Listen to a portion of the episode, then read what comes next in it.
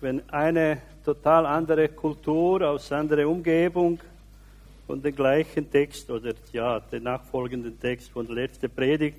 Ich habe erst heute Morgen äh, bin drauf gekommen, dass ich konnte die, die vorige Predigten abhören über Internet, aber ich habe es nicht getan. Vielleicht ist es besser so. Ja, heute haben wir, äh,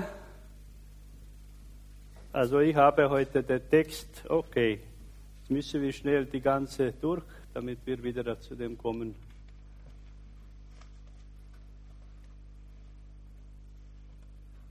Okay. Epheser Kapitel 1, Verse 15 bis 19. Da steht geschrieben im Wort Gottes. Darum auch ich, nachdem ich gehört habe von den Glauben bei euch an den Herrn Jesus und von eurer Liebe zu allen Heiligen, höre ich nicht auf zu danken für euch.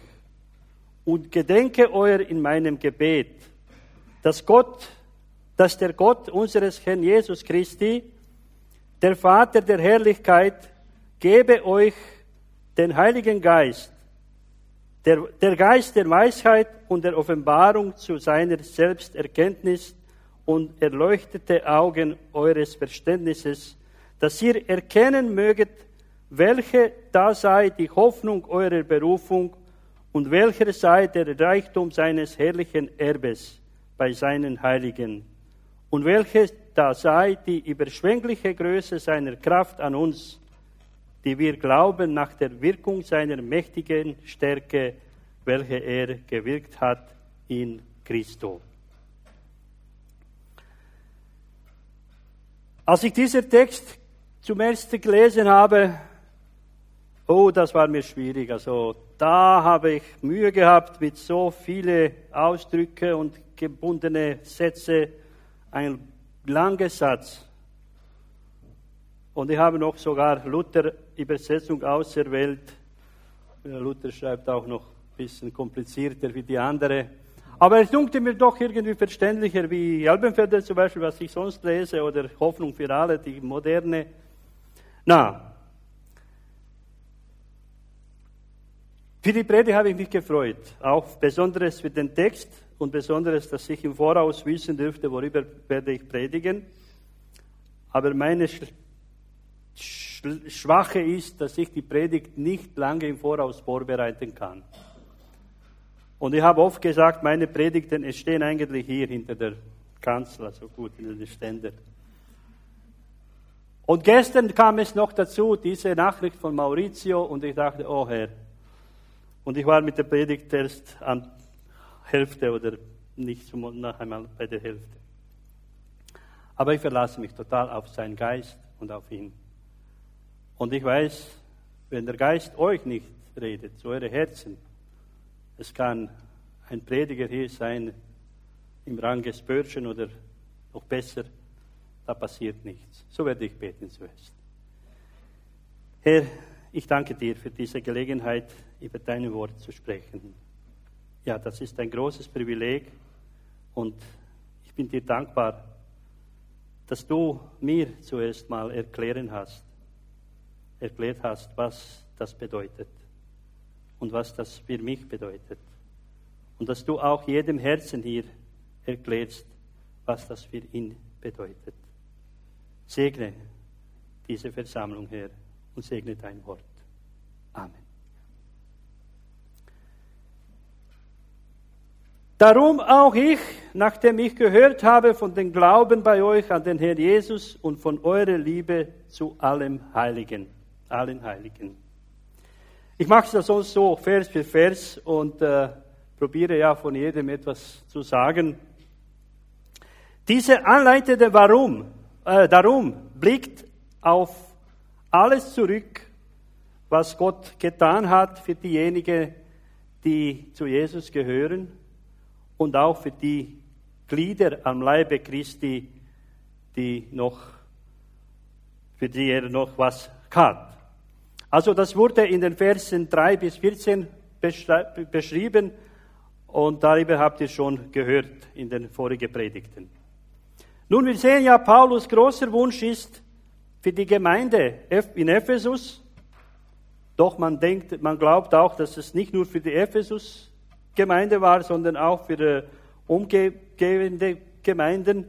Aber ist egal. Auch für diese Gemeinde hier ist Gottes großer Wunsch, dass wir die herrliche Vorrechte bei Christus richtig schätzen können. Und dass wir die außerordentliche Macht, die uns Vater durch Christus als der Haupt der Gemeinde geben wird, auch merken, auch begreifen.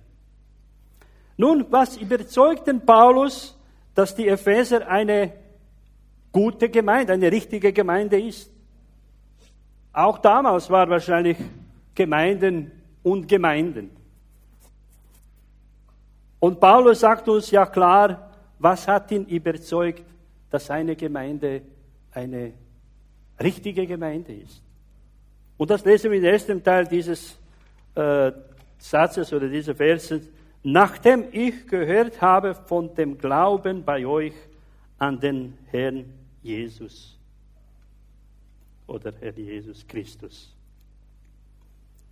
Also wir sehen hier in erster Linie, was war der Objekt der Glauben der Epheser. Das war nicht ein Glaubensbekenntnis einer Kirche oder einer Denomination. Oder das war auch nicht eine Lehre, einen bestimmten Leiter oder einen bestimmten Führer. Nein, das ist ein wahrer Gegenstand ihrer Glauben. Herr Jesus Christus. Denn damals und heute noch retten kann nur der Glaube an den auferstandenen und erhöhten Christus. Und Paulus sagt auch weiter, nachdem ich gehört habe von eurer Liebe zu allen Heiligen. Von Liebe hören wir oft in der Welt, auch in christlichen Umgebungen hört man von der Liebe. Wir sollen einander lieben, sagen alle. Aber Liebe ist eine Eigenschaft unseres Gottes. Ohne Gott können wir nicht aufrichtig lieben. Wir können, was weiß ich, eine äh, Neigung zu jemandem haben oder Sympathie, aber Liebe muss zuerst in unsere Herzen ausgegossen werden durch den Heiligen Geist. Die Gottesliebe in uns bewirkt das Leben, das Liebe, die Liebe gegen oder füreinander. Und auch sagt Paulus, was du, was wir dürfen erwähnen, eure Liebe zu allen Heiligen.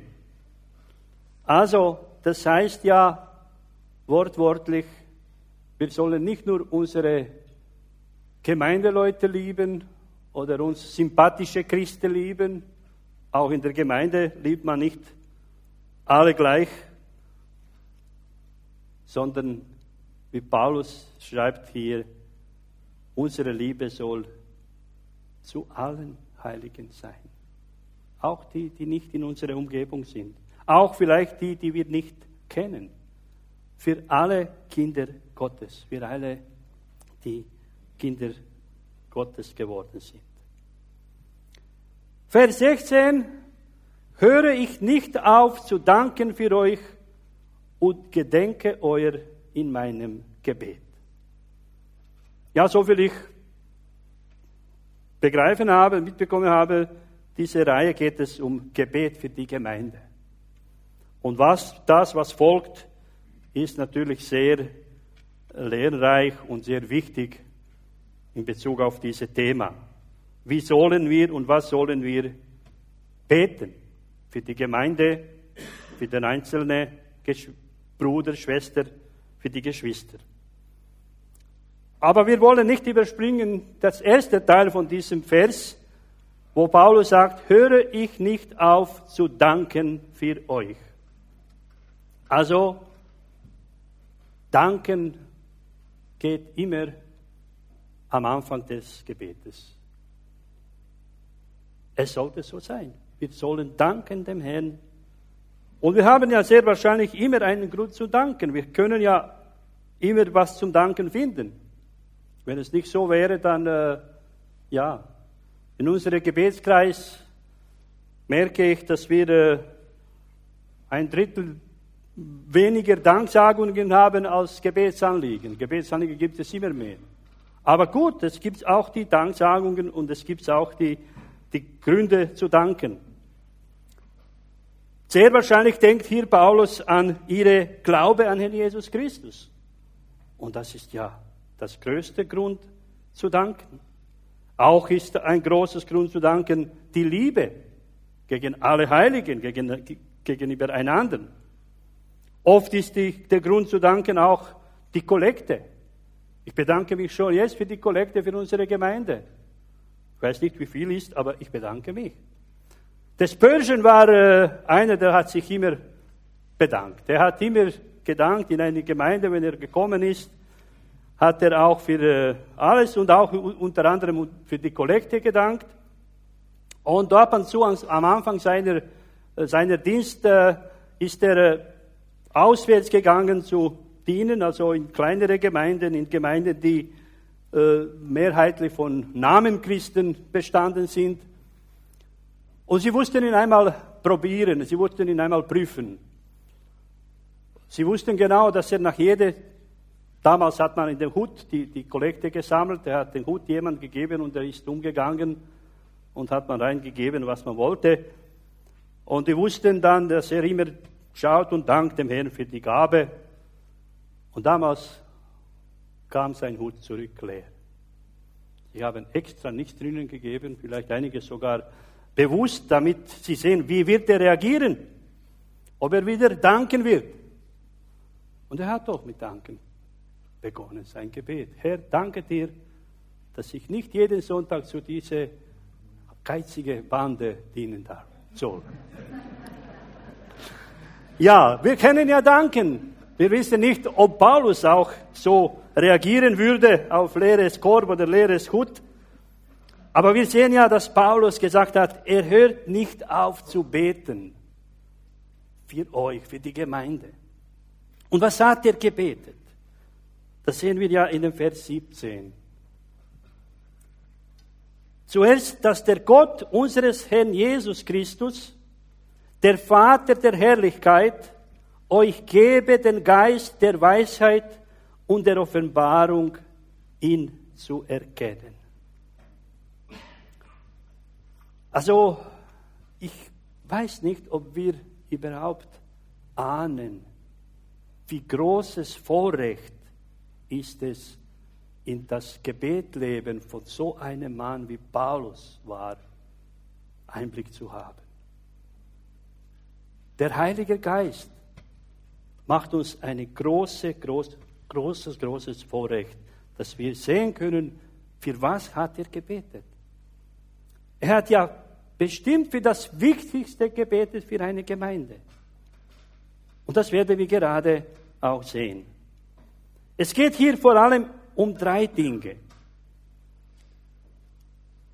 Das erste, zu wem beten wir? Gott unseren Herrn Jesus Christus, Vater der Herrlichkeit. Wer ist unser Gott? Ich habe kürzlich ein Gespräch gehabt mit Leuten, mit äh, so religiöse Leute, und sie fragen, ja, wer ist dein Gott? Zu wem, welchem Gott betest du?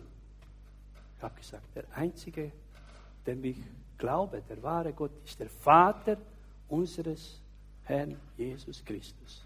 Gott der Bibel, der Jahwe, Jahwe, Jehova oder sollen wir nicht äh, uns äh, schamen, schämen oder sollen wir nicht äh, Angst haben zu sagen, Jehova ist auch Jahwe, je nach aussprechen. Er ist der wahre Gott und zu dem sollen wir beten. Gott ist die Quelle aller Herrlichkeit. Aus ihm kommt alles, alle Herrlichkeit. Und er ist derjenige, dem alle Herrlichkeit gebührt und gehört. Und er ist Vater von unserem Herrn Jesus Christus, der selber die Manifestation der Herrlichkeit Gottes ist. Wir haben am Anfang dieses kurzes äh, Video oder dieses Tonspiel gehört, was alles in Jesus ist. Was alles in ihm steckt, wer er alles ist. Lesen wir nur den Prophet Jesaja, was er Epithete zu ihm gibt. So einen Gott glauben wir, so einen Gott beten wir an. Und was sollen wir vor ihm bitten? Was ist uns am wichtigsten? Selbstverständlich brauchen wir vieles, vor allem die gesundheitlich äh, geschlagene oder äh, in andere Bereiche des Leibes im Nachteil denken sofort, ja, ich würde gerne gesund werden. Dieses Mädchen, das sich am Sonntag bekehrt hat aus Umgebung Boresch, also dieser äh, Hauskreis, ist 26 Jahre alt und ist an äh, Leukämie krank. Und sehr wahrscheinlich ihr größter Wunsch ist, gesund zu werden. Und das ist mir auch bewusst. Ich habe selber mit ihr gebetet. Und seitdem habe ich sie noch nicht getroffen, weil das ist kurz her, das ist eine Woche ist. Aber ich werde ihr nächstes Mal sagen, wenn ich zu ihr komme, Gott will sicher auch dich heilen. Er kann das, ja. Ob er will, das weiß ich nicht. Entschuldigung. Aber eines ist sicher, was er will für dich, dass deine Sünden vergeben sind. Und das will er für uns alle. Nun, es gibt noch anderes, was uns wichtig ist. Wir lesen ja, dass Gott uns gebe den Geist der Weisheit und Offenbarung. Ja, schon im Vorlesen habe ich äh, Fehler gemacht, habe ich gelesen, Heiligen Geist. Selbstverständlich geht es um den Heiligen Geist. Weil er ist der Geist der Weisheit. Er ist der Geist der Offenbarung. Und wir sollen für den Heiligen Geist bitten, für die Gemeinde und für uns. Ich weiß nicht, wie ist es bei euch in der Gemeinde, aber meine geistliche Erziehung oder meine geistliche Anfang war äh, mangelhaft in diese Richtung. Ich habe früher nie um den Heiligen Geist gebetet. Ich dachte, ja, ich bin wiedergeboren, ich habe mich bekehrt. Gott hat auf meine, mein Gebet, mein, mein, mein, meine Bereuen hat es beantwortet mit dem Heiligen Geist. Er hat mich mit dem Heiligen Geist gesiegelt. Der Heilige Geist ist in mir, er wohnt in mir. Und wozu soll ich noch viel mehr Heiligen Geist bitten? Aber vor weiß nicht wie viele Jahre bin ich auf diese Vers gestoßen, gestoßen. Also ich habe Bibel gelesen und dann habe ich gesehen, was hat der Herr gesagt zu seinen Jüngern? Also zu uns.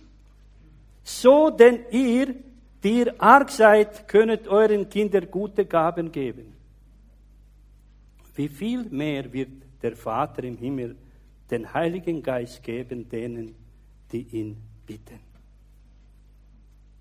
Also seitdem, nicht regelmäßig am Morgen zuerst, Herr, gib mir den Heiligen Geist, aber immer mehr bitte ich für den Heiligen Geist.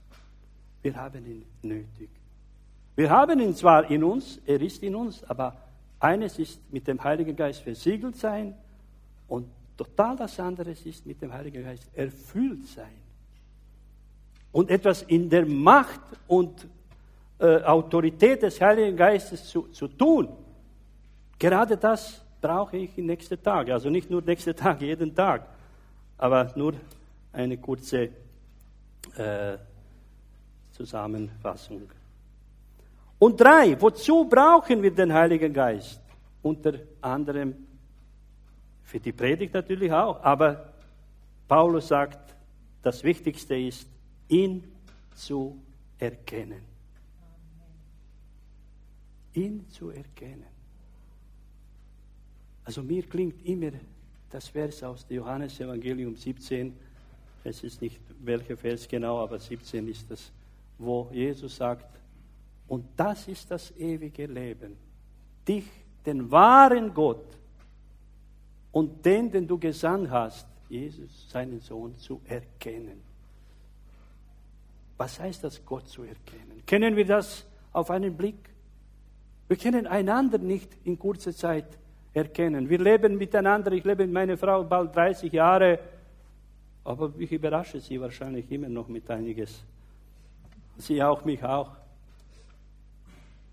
Und stellen wir uns vor, noch den allmächtigen Gott zu erkennen. Da brauchen wir mehr als diese 80 Jahre, die uns vorgeschrieben sind, lauter Psalm oder weniger oder mehr. Und ganz ohne Heiligen Geist können wir den überhaupt nicht erkennen. Und Jesus hat selber über den Heiligen Geist gesagt, über das Erkennen, hat er gesagt, derselbe wird mich verklären, denn von dem meinen wird es nehmen und euch verkündigen. Also das ist ja eine von den wichtigsten Sachen für Gläubige, für Christen, dass sie den wahren Gott kennen. Das ist seine Tiefe, seine Große, seine Breite, seine Liebe, seine Gnade und auch seine Heiligkeit. Heute hat, hat man hier meistens gehört, heilig, heilig, heilig ist der Gott. Was heißt das? Heilig ist der Gott. Heilig ist der, der keine Sünde duldet. Können wir als sündige Menschen zu ihm kommen? Nein. So wie wir sind, bestimmt nicht. Aber Halleluja. Sein Sohn, Blut, seine Blut auf Kreuz, vom Kreuz hat uns gewaschen. Wir sind rein. Alle, die zu ihm kommen, alle, die sich auf ihn berufen. Also wir wissen aus dem Leben, dass da einen besseren Kennenlernen, ein besseres Erkennen zu einem engeren Beziehung führt. Und so mehr wir Gott kennen, so mehr wir, so, so mehr wir Gott äh, erkennen, desto unsere Beziehung mit ihm wird fester. Das ist ja auch sehr wichtig. Und 18, Vers 18. Oh, was habe ich jetzt?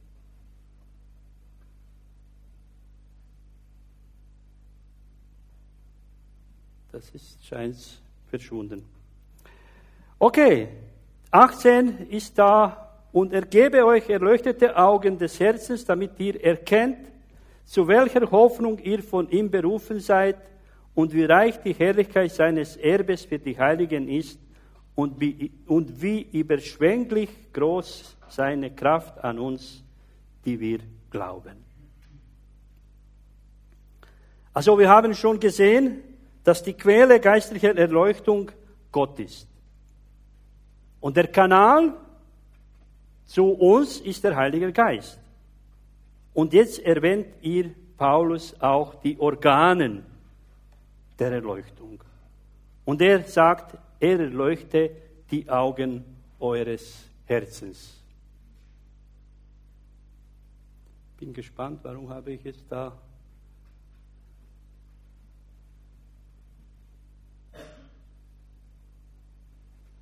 Ja, das kommt schon.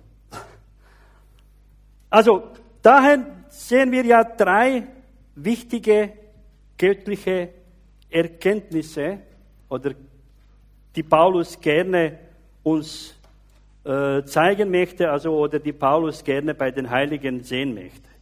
Das erste ist die Hoffnung seiner Berufung. Also, was ist ja unsere Berufung? Nicht unser Beruf, sondern unsere Berufung. Wenn Gott jemand zu jemandem kommt oder wenn Gott jemand begegnet, er hat für ihn bestimmt etwas vorgedacht. Er hat ihn für etwas bestimmt. Und ich bin zutiefst überzeugt, dass jeder, der zu Gott kommt, der mit dem Heiligen Geist gesiegelt ist, der ist für etwas bestimmt von Gott. Vielleicht Kaffee machen, vielleicht Kinder hüten, vielleicht Lobpreis, vielleicht Predigt, Evangelisation oder was. Und das sollen wir wissen, das sollen wir herausfinden. In viele Gemeinden denkt man dran nicht, weil wir leben in der Umgebung, wo man bewusst die Schafen will schlafen lassen. Die Schafen sollen schlafen. Weil wir sind hier, wir reden, die Laien sind Laien und die äh, Priester oder wie, wie heißen die noch, äh, sind die da. Aber in Gottes Reich gibt es nicht. In Gottes Reich hat jeder seine Berufung. Und über diese Berufung soll uns gerade Heiliger Geist öffnen, Auge öffnen und uns zu dem, zu dem bringen. Ich habe hier Thessalonicher, 1. Thessalonicher 5, 9 und 10 zitiert. Ah, nein, es tut mir leid, ich war im Stress, konnte nicht. Das PowerPoint macht mir mehr Stress als die Predigt. Ja, äh, eine allgemeine Berufung gehört uns allen. Und das ist ja, wie gesagt, jetzt 1. Thessalonicher 5, 9 und 10. Ich lese das. Denn Gott hat uns nicht gesetzt oder nicht zu dem Zorn berufen, sondern die Seligkeit zu besitzen durch unseren Herrn Jesus Christus, der für uns alle gestorben ist, auf dass wir wachen und schla oder schlafen, wir zugleich mit ihm leben sollen. Also, kurz gesagt, unsere Berufung für uns alle ist mit Jesus leben, mit ihm gehen, mit ihm sein. Zweite göttliche Erkenntnis ist dann den Reichtum der Herrlichkeit seines Erbes in den Heiligen. Ja, da hatte ich ein bisschen Mühe mit dem Verständnis dieses Satzes. Aber so wie ich das verstanden habe, da geht es in der erster Linie um zu entdecken, welche Möglichkeiten, welche Reichtum und Herrlichkeit bei Gott zu finden ist. Denn wir als Gläubige, wir sind sein Besitz. Wir sind seine Priester, wie es in 1. Petrus 2,9 sagt. Auserwählte Geschlecht, königliche Priestertum, heilige Volk, Gottes Eigentum. Nicht, weil wir brav sind, weil wir so gut sind. Nein, weil wir zu Jesus gekommen sind, weil wir Jesus gehören. Und das sollen wir wissen, das dürfen wir gar nicht äh, äh, uns schämen zu sagen. Wir gehören dem Gott. Wir sind sein Eigentum. Und die letzte, dritte göttliche Erkenntnis, die Paulus für die Gläubige betet oder bietet, ist die überschwängliche Größe seiner Kraft an uns, den Glaubenden.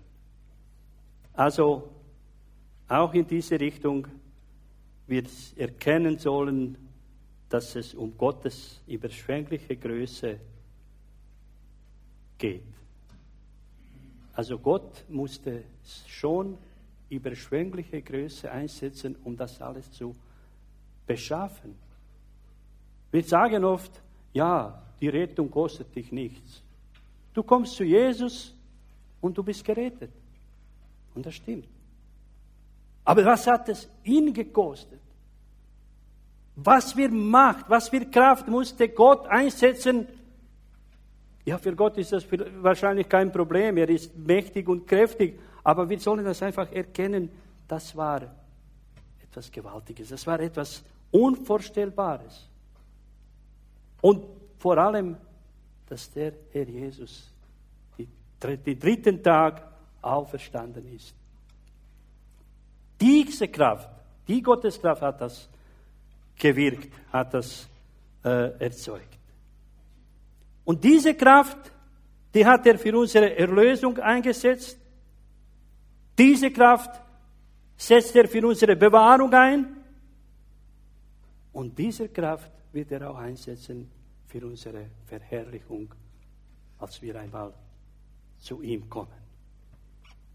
Die Gotteskraft ist für uns alles. Die brauchen wir. Und 19, 20, das letzte, also noch ein Stück von dem Vers 20, Ich hoffe, der nächste Prediger wird mir nicht böse sein, aber das wird sich gut verbinden lassen, weil die Macht seiner Stärke bei uns wirksam wurde, mit der er in Christus gewirkt hat. Ja, oft lesen wir in den Evangelien, wie Jesus sehr abhängig vom Gebet zu seinem Vater war. Weil er war von seiner Kraft abhängig. Obwohl er selbst Gott war, er hat sich total auf seine Kraft, auf die Kraft vom Vater eingesetzt. Und die gleiche Kraft, die in Jesus gewirkt hat, die kann wirken auch heute in der Gemeinde. Und Paulus bittet, dass diese Kraft, dass diese Erkenntnisse in unserem Verstand sind, dass wir das begreifen, dass wir das erkennen. Und dass wir nicht sagen, ja, wir sind ja kleine Gemeinde, wir kennen nichts, wir kennen wenig. Wir sind kleine Gemeinde, wir sind kleine, äh, schwache Leute, aber wir haben einen großen Gott, den mächtigen Gott. Und das wünsche ich euch, dass ihr diesen mächtigen Gott erkennt und ihm vertraut. Ich bete noch. Vater im Himmel, ich danke dir für diese Erkenntnis, dass wir haben dürfen. Danke dir für dein Wort, das uns bestimmt, bestimmt das uns sagt, wie mächtig du bist. Und auch dein Wort sagt uns, dass du in uns, schwache, sündige Menschen, diese Macht entwickeln möchtest, hier in der Welt. Ja, wir sind Lichter der Welt. Wir sind Salz für die Welt. Bitte lass uns das sein. Bitte lass diese Gemeinde das sein in ihrer Umgebung. Jeden von den Anwesenden hier in seiner Umgebung, seinem Arbeitsplatz, seiner Familie, in seinem Dorf, seinem, seinem Haus. Ich bitte auch für unsere Gemeinde, für mich auch, für unseren Ältesten, dass wir auch auf diese Kraft uns verlassen. Nicht durch die Menschen, nicht durch die menschliche Kraft, sondern durch deine Kraft kommen wir auch zu dir, auch hier. Danke für deine Liebe, deine Größe, deine Gnade. Danke für diese Gemeinde und segne sie reichlich. Amen.